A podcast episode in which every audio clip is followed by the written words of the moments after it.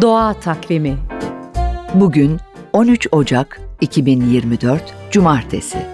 NTV Radyo iyi günler diler. Pelikan, balık kartalı, sümsük kuşu, deniz kırlangıcı, yalı çapkını. Bu kuşlar suya dalar ve avlamak istedikleri balığı yakalayıp yutarlar. Peki bu durumun tersini biliyor musunuz?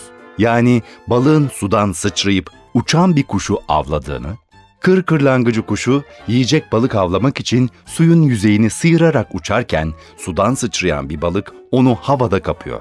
Bu balığın adı kaplan balığı. Afrika'nın tatlı sularında yaşayan, büyüklüğü 68 kiloya kadar çıkabilen bir balık. Keskin dişleri nedeniyle kaplan adını almış. Görüntü kayıtları balığın suyun yüzeyinde hedeflediği kuşun tam arkasından gittiğini, uygun anı kollayıp hızla havaya sıçrayıp kuşu yakaladığını gösteriyor. Uzmanların görüşü, kaplan balıklarının en azından bazılarının sudaki kırılma ve yansımanın sonuçlarını öğrendikleri yönünde.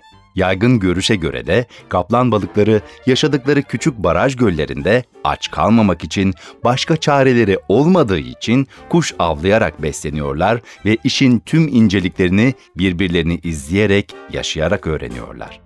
Peki kır kırlangıçları kaplan balıklarından kaçmayı neden öğrenemiyorlar? Bu sorunun cevabı da basit. Kuş için bir balık tarafından avlanmak istisnai bir durum. Ama suyun yüzeyine yakın uçarak yiyecek balık aramanın faydası çok. Doğa Takvimi